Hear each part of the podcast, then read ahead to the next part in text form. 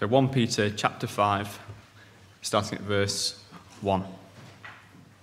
To the elders among you, I appeal as a fellow elder, a witness of Christ's sufferings, and one who also will share in the glory to be revealed.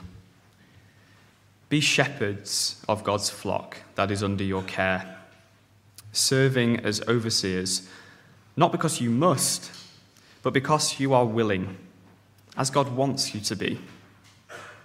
Not greedy for money, but eager to serve. Not lording it over those entrusted to you, but being examples to the flock. And when the chief shepherd appears, you will receive the crown of glory that will never fade away. Young men, in the same way, be submissive to those who are older.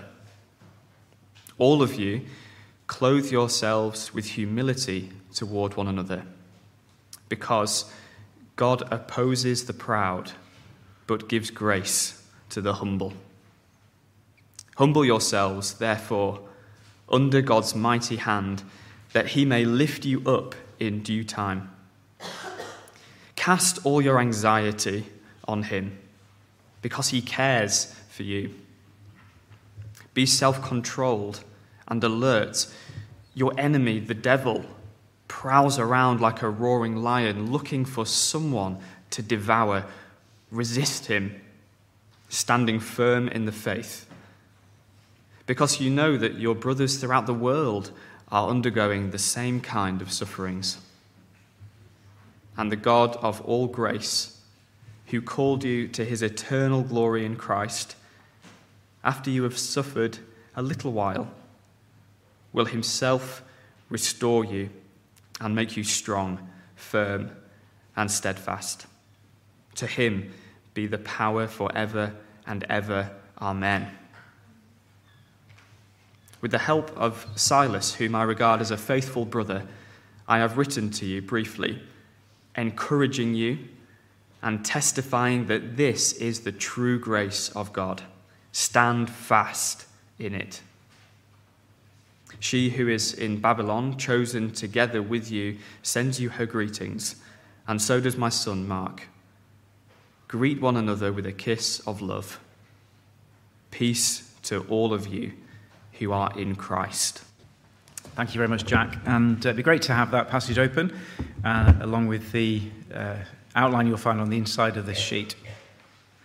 One of the uh, risks of planning a series of sermons through a book of the Bible the way we do is that you only understand what the book is really about when you come to the end. And nowhere is this more the case than the letter of 1 Peter, because just as we arrive at the final few words, Peter tells us clearly and directly why he wrote and what his letter is all about. Just have a look with me at his final words again in 12 to 14. With the help of Silas, he says, whom I regard as a faithful brother, I've written to you briefly, encouraging you and testifying that this is the true grace of God. Stand fast in it. There is his purpose.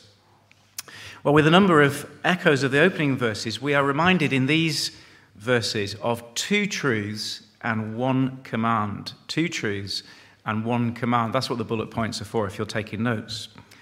The first truth is that we have been listening all this time, not to the wisdom of a mere man, but to the very words of God, written with all the authority of the Lord Jesus Christ.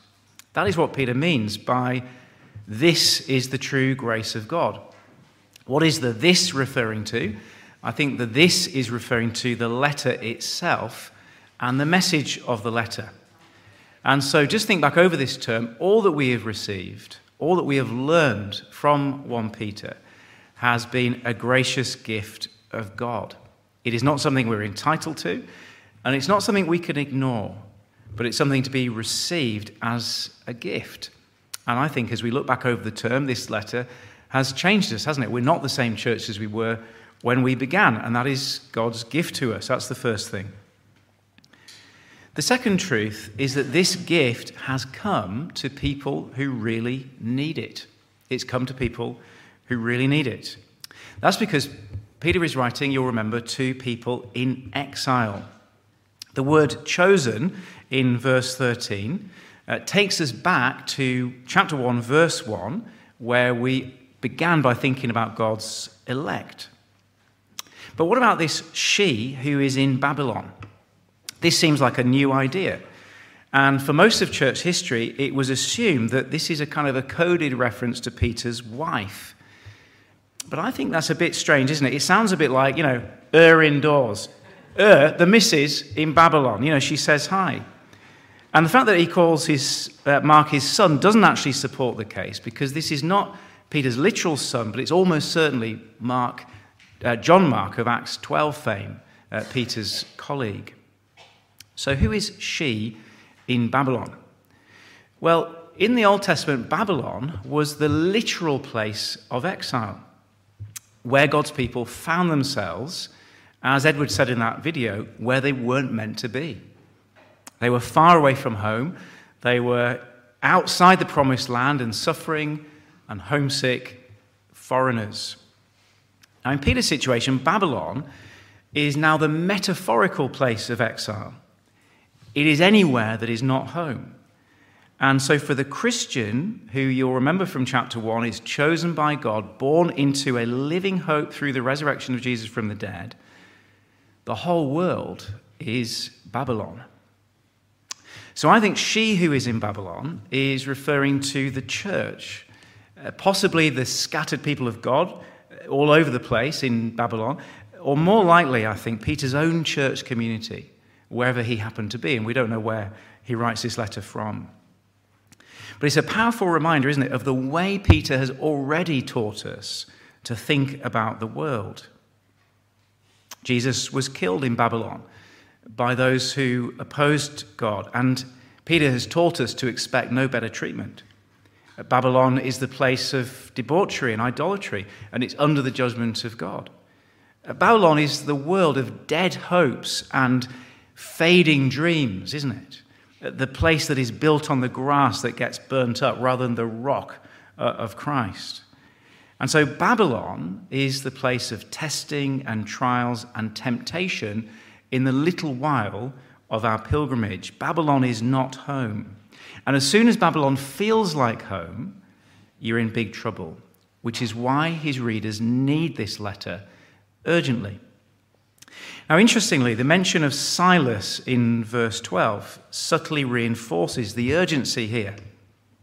Previously, I assumed, along with most people, that Silas was Peter's secretary, writing down Peter's words in the famously high quality Greek of the letter. The assumption was that Peter, being a Galilean fisherman, could not have written this letter, and so he needed to employ someone better educated, and, and that's Silas. Having done some reading on it this week, I think Silas was actually not a professor, but a postman. You can ask me more about this over coffee if you're interested, but the picture that I think emerges is not so much of Silas dipping his pen in the ink to compose the next line of excellent Greek, but tying up his shoelaces, ready to hit the road, because that phrase, through Silas, is actually used in the New Testament for a deliverer, a herald, a courier, rather than a secretary. And so the idea is that Peter's message has got to go out urgently to these scattered churches in those five places he mentioned in verse 1, because this is what the exiles need. This is what we need to hear if we are in Babylon. That's the second thing. So, first thing, it's a gift from God. Secondly, it's what we need to hear in Babylon. And this brings us to the third thing, which is a single command in verse 12. Look at it with me. This is the true grace of God. And here's the command stand fast in it. See, what do these exiles need to hear? They need to hear the message stand fast, continue to be gripped by the gospel, and never give up. Now, let me give you an illustration which I hope is going to help us just to tie all this together. A few weeks ago, uh, Chloe, one of our trainees, lent me her noise cancelling headphones. Now, I am a late adopter when it comes to technology, I must admit. And I always thought the point of headphones was not to cancel noise, but to actually produce noise. But it turns out if you really want to hear the music with crystal clarity, or if you want to enjoy pure silence, you don't just need the noise, but you need to filter out, you need to get rid of the external sounds like traffic and chatter, and in our offices now, builders' power tools. You need to block those noises out. And you probably know this already, but as you see the young kind of folk wandering around with these big headphones on, that's what is going on. Now, how do they work? This is the clever bit. What happens, and again, probably most of you know this, but it was very interesting to me. Uh, what happens is that the headphones actually gather the external sounds and play an inverse sound wave into the headphones. I don't understand that but someone will explain it afterwards, I'm sure. And so they are noise cancelling. They cancel out the noise of the outside world, not just by kind of giving you a muffler, but by actually projecting the opposite sound into your ears. They are very clever. Put them on your Christmas list. And I think that is a brilliant way of thinking about this letter of 1 Peter, because this is what he's been doing from first line to the last. He has been subverting the noise of Babylon. He has flipped the lie on its head that tells us that the good life in Christ is not good. He's turned on its head the lie that we tell each other that we don't deserve to suffer, that we should stand on our rights, that following Jesus is too costly, that we should live for what is perishable, that we should please ourselves at the expense of others, that God po- can't possibly take care of us. He's turned all of these lies on their heads and he's silenced them with the truth of the gospel. Now, in a moment, we're going to see the source of those lies, but I think that's what Peter has been doing. See, the world we live in is not spiritually neutral. We cannot simply plod along as Christians, rejoicing in the good things that Jesus gives us in the Bible. We cannot simply plod along, we cannot drift. There is a deadly battle for the truth raging around us. And the songs of Babylon are constantly playing in our ears. And so, what Peter does, he gives us the opposite sound a word of God from heaven to grip us here so that we can withstand Babylon and so that we can stand firm on the day of judgment. Well, I hope that's a helpful introduction as we come to the end of the letter of what Peter has been on about. But he's still got some things to teach us. And what is the final lie of Babylon that Peter wants to neutralize with the truth? Well, it's one that he's been talking about throughout the letter. It is that suffering and the good life cannot exist together. And Peter wants for one final time to show us that they can. And he wants to pump our ears full of the good news that to follow Jesus along the path of suffering and glory is the good life itself. And he's going to do this to two groups of people first to the leaders in the church, and then to the church as a whole. So follow me. Leaders following Jesus, first of all, in verses 1 to 4. Look at verse 1 with me. To the elders among you, I appeal as a fellow elder a witness of Christ's sufferings, and one who also will share in the glory to be revealed. When Peter refers to himself as a witness of Christ's suffering, he's not simply saying that he was an eyewitness to the cross. In fact, he probably wasn't, because Peter was actually cowering away from the cross at that point. But what he witnessed was the entire shape of Jesus' life. He witnessed Jesus coming to this earth, the constant battle with Satan and demons, the alienation from his family, the rejection of his people, the hatred of the Jewish leaders, the misunderstandings, the plots, the betrayals, the arrest, the injustice. Peter witnessed all of that. But when he says witness, he is saying more than just that he saw something. You may know that the word witness is the Greek word martyr. And it means not just to see, but to speak of what you have seen. And not just to speak of what you have seen, but to speak of what you've seen in the face of hostility. And we've seen that throughout 1 Peter, haven't we? That to witness to Christ is always to do it in the face of the, the, the comeback from the world and from the devil. And so to be a witness of Christ's sufferings is to share in Christ's sufferings. This is true of everyone who follows Jesus. But Peter is now going to show us that it's especially true for those who lead others who follow Jesus. Why is that the case? Because leading others makes you vulnerable, particularly vulnerable, to the same forces that killed Jesus. And no one understood this better than Peter. Of course, Peter took a long time to understand this. For quite a long time, he objected to the whole idea that Jesus was going to suffer, and he thought that leadership was a glorious thing. But listen to the last words that Jesus spoke to Peter, recorded in John 21. Three times Jesus asks Peter if he loves him, and three times he commands him to shepherd his sheep. Listen to the final time, John 21. Jesus said, Feed my sheep. I tell you the truth, when you were younger and dressed yourself and went where you wanted, but when you are old, you will stretch out your hands, and someone else will dress you and lead you where you do not want to go. Jesus said this to indicate the kind of death by which Peter would glorify God. Then he said to him, Follow me. And so Peter learned to that point that what it meant to witness to the sufferings of Christ was to join Christ and to suffer in the same way and from the same forces who killed Jesus. And so in verses 1 and 2, he's saying to the elders, the shepherds, the overseers, Three interchangeable terms used for leaders in the New Testament. He's saying, This is your calling too. If you're going to witness to Christ, if you're going to lead Christ's flock, there is no nice, spiritually neutral sort of Switzerland.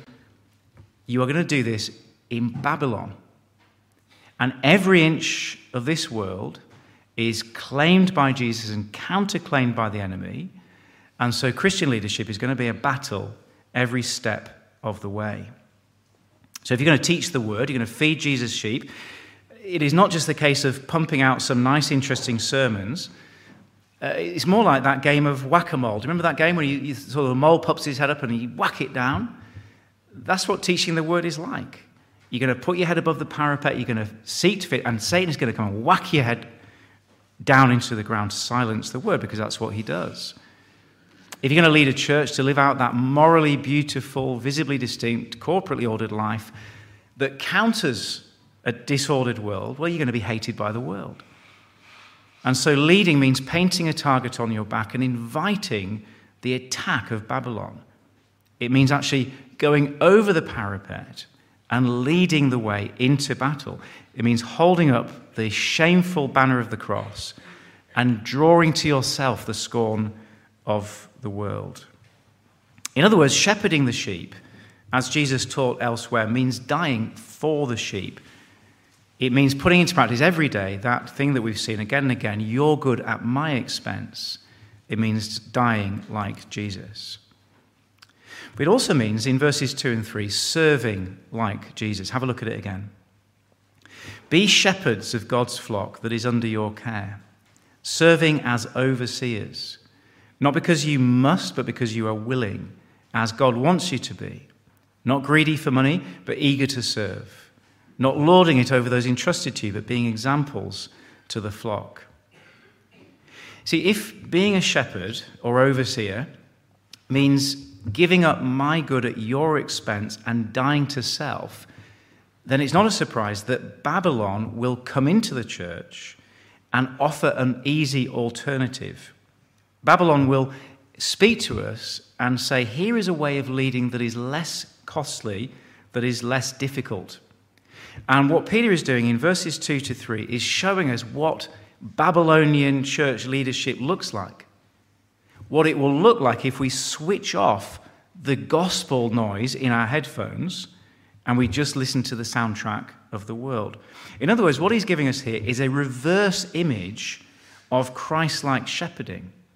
It is shepherding or leadership that says, not your good at my expense, but my good at your expense. And he spells this out using three pairs of contrasting characteristics. Firstly, verse 2 leaders would in that case lead begrudgingly, not willingly. The phrase Peter uses there, literally under compulsion, he uses, uh, is used by Paul rather when Paul challenges the Corinthians about their financial giving. You may remember he says, God loves a cheerful giver. You're not to give begrudgingly. And Peter is using that same expression here with regard to the giving that leaders do as they serve others. See, when the church is under pressure from the world, the temptation is to draw back and to protect yourself, to put your head below the parapet, to work to your job description, to minimize risk and loss for the sake of the church, to protect yourselves. But God's flock, Peter says, deserves to be led by people who are cheerful givers of themselves, who are energetic, active, willing, giving of themselves. That's the first thing. Secondly, still in verse 2, leaders are not to serve greedily, but eagerly. Now, this is not to say that churches should not pay their pastors. Just thought I'd throw that in. In fact, the practice of financially compensating church leaders to free up their time is well established in the New Testament, but it comes with a warning not to turn that good gospel strategy into a mere job or career choice. Why not? Because then the good shepherd becomes the hired hand, and Jesus warns us against such people in John 10. Such a person is a mere employee who cares more for his salary than for the sheep. Instead, they are to serve willingly with the internal motivation and joy that comes from following in the footsteps of the Good Shepherd. And so it is right that churches pay their leaders and pay them sufficiently, but the motivation for ministry must always be to give and not to get. Thirdly, verse 3 leaders are not to lord it over those entrusted to them, but to be examples, literally types or patterns for the flock. After all, verse 2 it is God's flock, not theirs. The pastors and elders are sheep too. They are part of the flock, they're not actually separate from the flock. And they're accountable to the chief shepherd who died for the flock and owns the flock. And so, in a sense, this is Jesus' flock, and just for a little while, he picks some people to kind of play the role of shepherd for a little while. But he is the chief shepherd. And I wonder if at the heart of some of the leadership scandals that have rocked a number of churches in recent years is the fact that pastors have lost sight of this, that they've lost sight that they are part of the flock. And like the bad shepherds of the Old Testament, they have used the flock to feed their own status and identity rather than giving up those things for the sake of the flock. Now, just think with me now why Peter says this as he comes to the end of his letter. Remember that the letter would be read out to the whole church. Both leaders and church members would be listening to this. And so, why does he end on this note? Well, it's because, of course, these churches are in Babylon. And what churches need in Babylon are leaders who are courageous and who will resist Babylon and protect the church. But also, what Babylon needs are healthy churches. Remember chapter 2, 11 and 12, which is one of the key sections of the letter, tells us that each healthy local church is at the heart of God's mission to the world. Visibly distinct, morally beautiful, corporately ordered, this life of the church is to be a countercultural alternative and offering hope to a dying world. And so, churches in Babylon need leadership to protect them from Babylon, but Babylon need healthy churches to give them hope. And if the churches of God are to do what they are to do, they're to be led by pastors, leaders, elders, overseers, all the same word, who will gather and pastor and feed and defend the flock so the church can thrive and survive. Emma and I are really enjoying David Attenborough's Planet Earth 3 at the moment. And it's, it's a beautiful thing, beautiful photography, but every single one is a sermon on what this planet needs.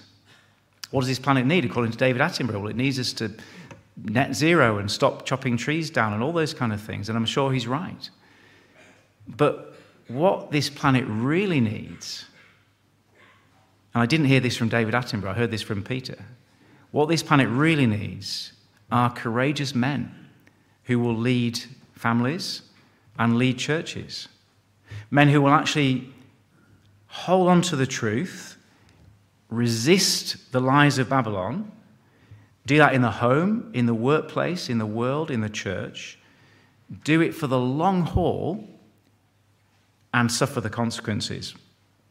Men who will stay in a place like Lancaster for the long term to see a local church raised up and people sent out into the mission field. Men who will lead teams, as we prayed for earlier. Men who will go and plant and revitalize churches elsewhere and perhaps cross into different cultures to do that. Uh, witnessing to the community, bearing the gospel and bearing the shame of Christ. I'm so thankful that we have men in this church who do that because leadership is a call to die, but we need more. There's a moving moment in the, the Hobbit, I find it moving, uh, when Bilbo Baggins pleads with Gandalf. He says, I just want to sit quietly for a moment. And Gandalf says, You've been sitting quietly for far too long. It's a challenging moment, isn't it? Don't you feel the, the desire just to sit quietly? Not to face the terror of the mission field out there? And so I need to hear that challenge, and I want every man in this room to hear it too. The planet needs you to step up and lead. But don't forget the reward. Look at verse 4. When the chief shepherd appears, you will receive a crown of glory that will never fade away. See, those who share in Christ's sufferings will also share in his glory. Peter has been emphasizing this throughout the letter that this is the shape of the Christian life. But here he applies it specifically to the leaders. He's saying, You're going to suffer, but you will receive a reward as well. And there's a lovely word just behind this, this unfading crown of glory. It's a word that comes from the amaranth flower, which it has these bright red petals uh, which don't fade for the whole life of the flower. It's a beautiful picture, isn't it? That you receive this, this glorious crown that actually will never fade because everything else in this world will fade. And often ministry can feel that there's no reward. You don't know what the what the feedback is. You don't know what the cash value of your work is. But as we lay down our lives in service of Jesus, something is happening in heaven. This, this crown is being prepared, and the blood, sweat, and tears are picked up by Jesus and added to your reward. So you know that your work in this life has not been in vain. Well, that's what he says to leaders. Leaders are to join with Christ in his suffering. This is what the church needs.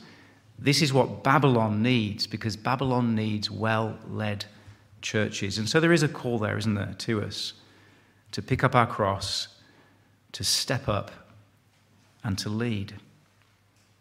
But it's not only leaders who are to do this. And in the final verses of the body of the letter, Peter encourages the whole church to do exactly the same. And a church following Jesus like this will be humble and hopeful in 5 to 11. Peter wants his readers to adopt a posture of humility in four sets of relationships. Now, these, uh, these final verses, are, uh, there's, there's a lot going on here, uh, but I think we can boil it down to these four relationships in which humility is the theme. The first is humility from younger to older. Look at verse 5. Younger men, literally younger ones, in the same way, be submissive to those who are older. Now, there's actually no men in that verse, it's simply you who are younger, which parallels elders in verse 1. And so, in that context, I don't actually think Peter is just talking to young men. I think he is contrasting the elders and the youngers In other words, he's talking about the relationship between the leaders and the wider church. Because in order for leaders to lead, followers must follow. And that fits, of course, with the theme of submission that we've been thinking about in chapter 2 and chapter 3. Christians must cheerfully accept our God given position, and for most Christians, that means following the shepherds who follow Christ. Part of being a godly member of the flock is to follow the leaders that Christ has given to us. I think that makes best sense of it in the context. And that means that if one of the ways Babylon infiltrates the church is when leaders become little dictators, another way is when the congregation become unleadable. In other words, there is to be mutual humility between leaders and led. That is a healthy pattern for a church, mutual humility. But secondly, this mutual humility is to be the posture of every relationship in church. Look at how he continues. All of you, very emphatic, all of you, clothe yourselves with humility toward one another, because God opposes the proud, but gives grace to the humble. The concept of clothing oneself in mutual humility is a very powerful picture, isn't it? And I just wonder if Peter has in his mind's eye that moment, which is a, a big mind shift for Peter in John 13, where Jesus took off his outer clothing and he put on a towel, the towel of the lowliest slave, and he washed his disciples' feet. And you may remember Peter objected to this because he thought that Christ's glory could not coincide with such humility. And he had to know that humility was Christ's glory. And I just wonder if that is the picture he has here that clothing ourselves with such humility, this is how we are to treat each other. And it's a clothing that never goes out of fashion because, in God's eyes, he opposes the proud, but he always gives grace to the humble. God hates pride, he loves humility. And just think about how practical this is. Just imagine how many scraps in churches, how many splits and schisms, how many resignations of members and leaders, how much burnout and heartache and ruined witness could be avoided if Christians clothe themselves with this mutual humility. This is how we treated each other. Very powerful. Thirdly, this posture of humility is to define our relationship with God. Verse 6. Humble yourselves, therefore, under God's mighty hand, that he may lift you up in due time. The phrase, the mighty hand of God, is used only here in the New Testament, but it comes out of the Exodus accounts of the Old Testament, where God displayed his mighty hand in delivering his people and taking them up from the wilderness into the promised land. Now, why is that significant? Because it means as you humble yourself before God's mighty hand, in whatever circumstances He has put you in, there is no safer place to be. This is about 4 verse 19 again, isn't it? Committing yourself to your faithful Creator and continuing to do good. It's about trusting God. And when hard things happen, we are tempted to think, why this? Why me? Why has this thing happened to me? What have I done to deserve this? Why is God allowing this to happen? And of course, those are all forms of pride. Humility means trusting God, allowing God to be God, trusting Him in absolute dependence, in His goodness and His power, knowing that, according to His timing, He will in time lift you up and bring you into the promised land. And so it means, as we've seen before, we get to choose our attitude. Instead of allowing events to swallow us up in anger and bitterness, we can actually accept the situation that God has put us in, not as the work of the enemy, but as part of God's good plan to save us. And then look at this, very practical. Look at what humility before does, uh, God does to anxiety, verse 7. Cast all your anxiety on him because he cares for you. Now, what kind of anxieties do you think Peter has in mind here? Well, think back to what he said so far in the letters about these readers. These readers are suffering loss of status, loss of career, loss of dignity, loss of respect in society because of their allegiance to Christ.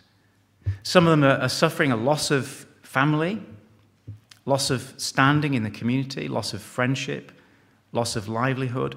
And around the corner was certainly coming loss of life and freedom.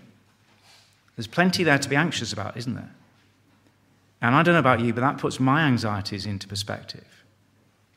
But why does he suddenly move from humility to anxiety without a blink? Because sometimes anxiety is a branch of pride.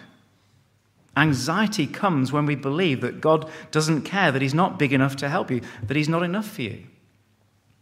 Now, I don't want to be oversimplistic. Obviously, there's, there's lots of different ways we get anxious and different experiences of anxiety. But just look at what Peter says here. If you humble yourselves under God's mighty hand, you can leave everything with Him.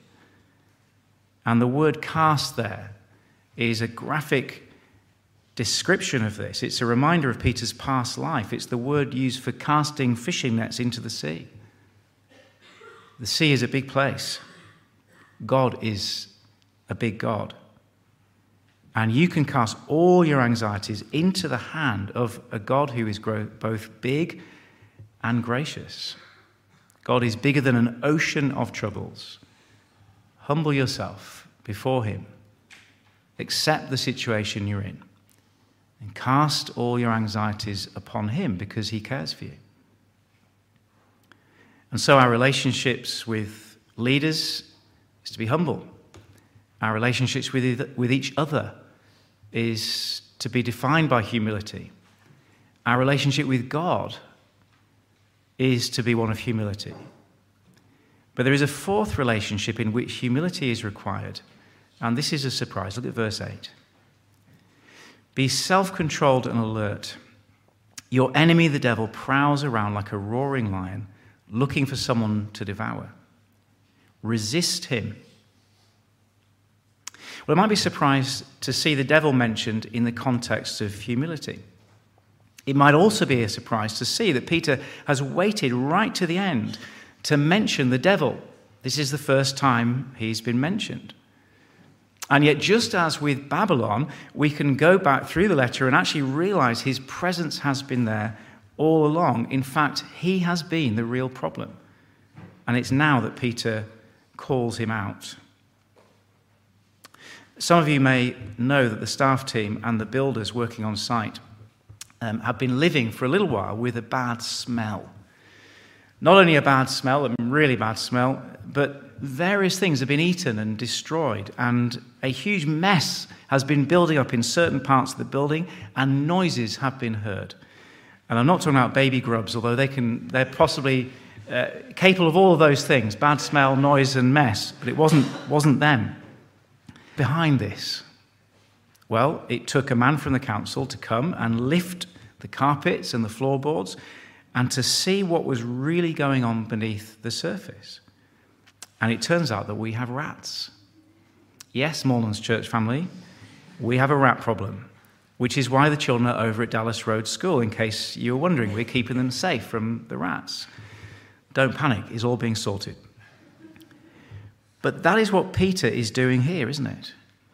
Right at the end of the letter, he is actually lifting the floorboards, he's lifting the carpets and he's saying, look, behind what is sometimes a polite and peaceful society and sometimes a debauched and violent society, there is this spiritual reality. This is what has been going on all the time. This is what accounts for the bad smell in our society. And it's not a pretty sight. When you lift the lid on our society, it really does stink. And so we can go back through the letter. And I encourage you to do this. And you can read back over all the hard stuff that's being thrown at Christians. And you can now understand that behind it all is the devil. That Christians being persecuted is not just an accident of history, It's an outworking of that ancient spiritual warfare. The fact that our society is so much like Peter's society, the fact that there is this anti God movement, the fact that, as he says in verse 9, all over the world, Christians are suffering this. This is not an accident. This is because behind it are the forces of darkness operating unseen all the time. And we have to learn to get a whiff of this and to recognize it. Well, what is the solution for little churches and little Christians like us? Well, verse 9, he says, resist him. Now, how do you do that? Because the image of the devil as a roaring lion is powerful and scary, isn't it? Surely that kind of enemy needs to be met with strength. At the very least, we need to learn a little bit about spiritual warfare, don't we? You know, sort of holding up a cross and maybe a bit of garlic and exorcisms, and that kind of thing. How does the devil fight against us? How do we win the war? Well, let's think about this. I mean from the Bible, not from the horror movies. In fact, no one is ever going to make a horror movie of this because it's, it's actually so ordinary and unimpressive when you think about it.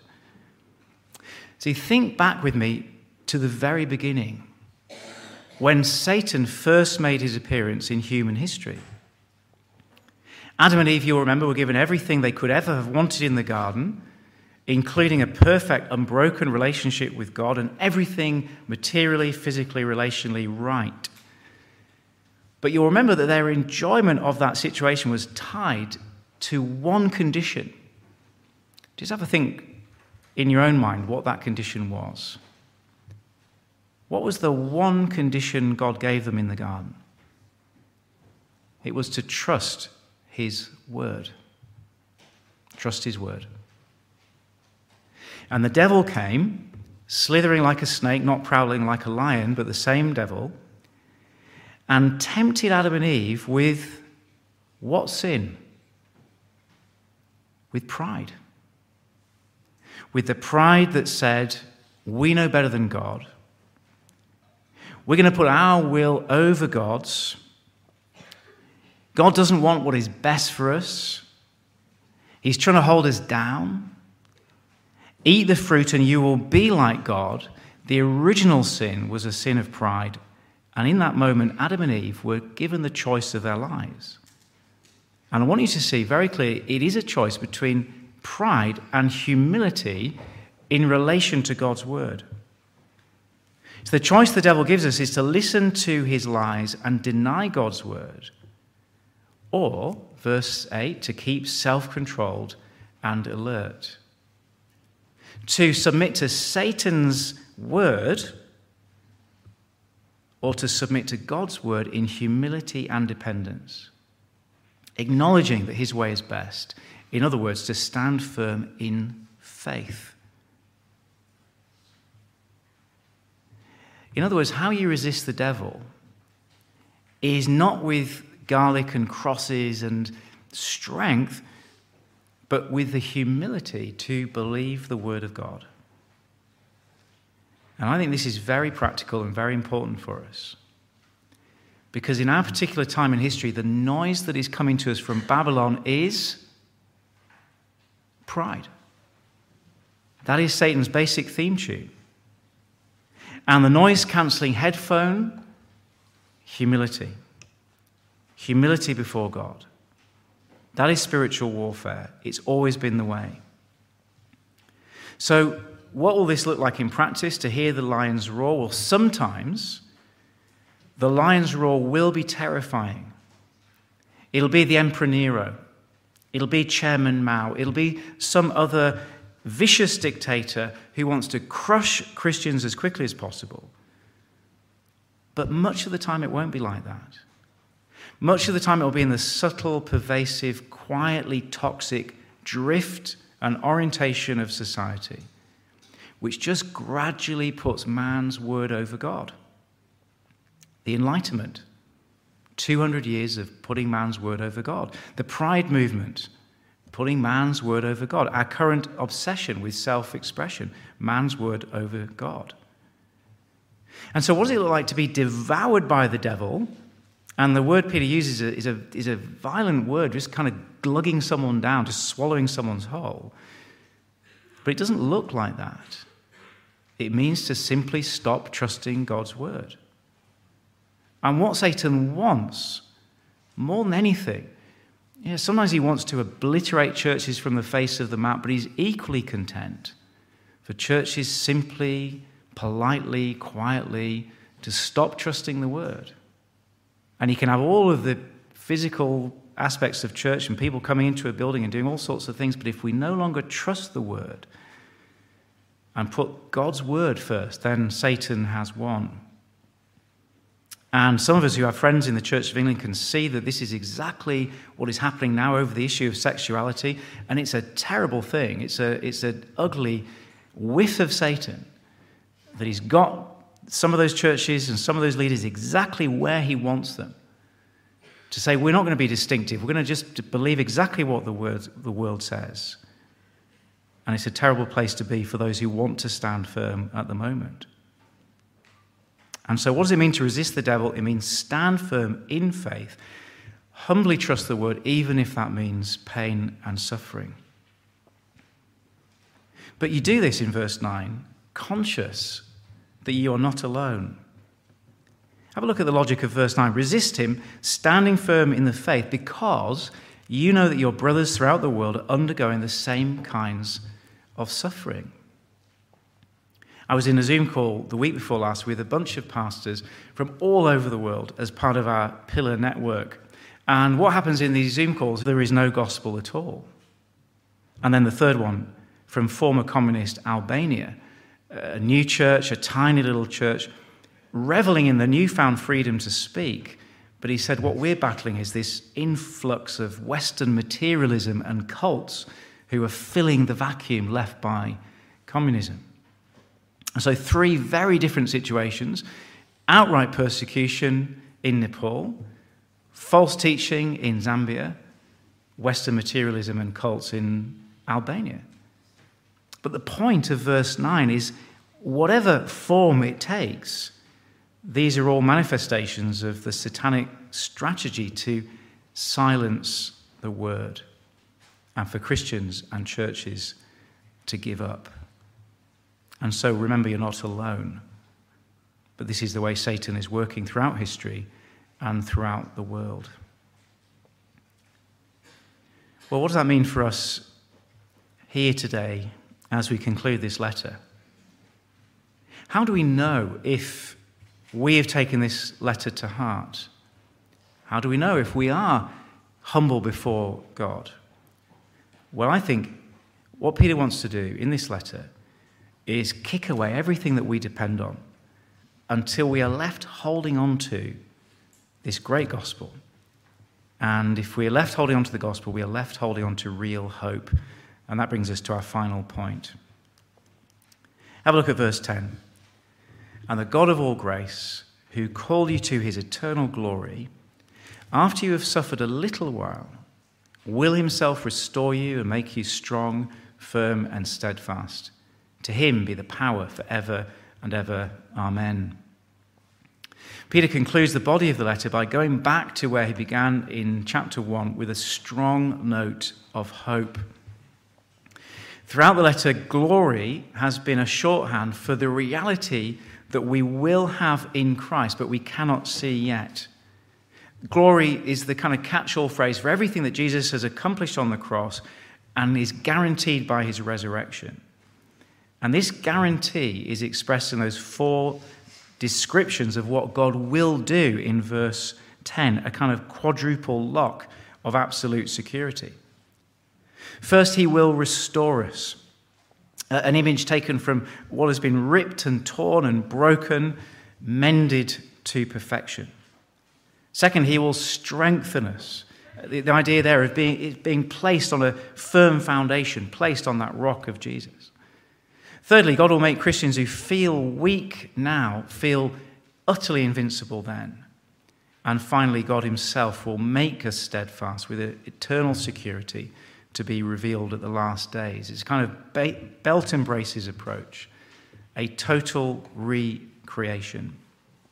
And so those who hold on to the world and those who persecute God's people and the devil and all his powers will see that in the end, it is God alone who holds power in this universe. Babylon will come crashing down. And in its place, God will establish a kingdom that will never end. For those who cling to the cross will be vindicated. Which I think leaves us with one question Did Peter's readers listen to this? Did they take the letter to heart and use it to neutralize the soundtrack of the world? Did they commit themselves to their faithful Creator? Did they resist the devil and his lies? Did their leaders lead courageously, or did Babylon infiltrate the church? Did they make it? Did the letter work? Well, there's some compelling historical evidence that it did. Soon after Peter's letters, because you'll know he wrote two, the pressure intensified against the church. If you read 2 Peter, you'll see that the world is now full of scoffers and false teachers, and society is plunging more and more deeply into that flood of dissipation that he talked about here. And the state is now crushing churches and seeking to annihilate the gospel from the face of the earth. Many were burned and butchered by the state sponsored terrorism. And Peter himself, so tradition tells us, would be imprisoned and crucified upside down. And so, for a little while, the, the story goes dark. And very little is known about these churches in exile in Pontus, Galatia, Cappadocia, Asia, and Bithynia. Of 1 Peter, that is its message to us to be humble and hopeful and let's pray that we will do likewise.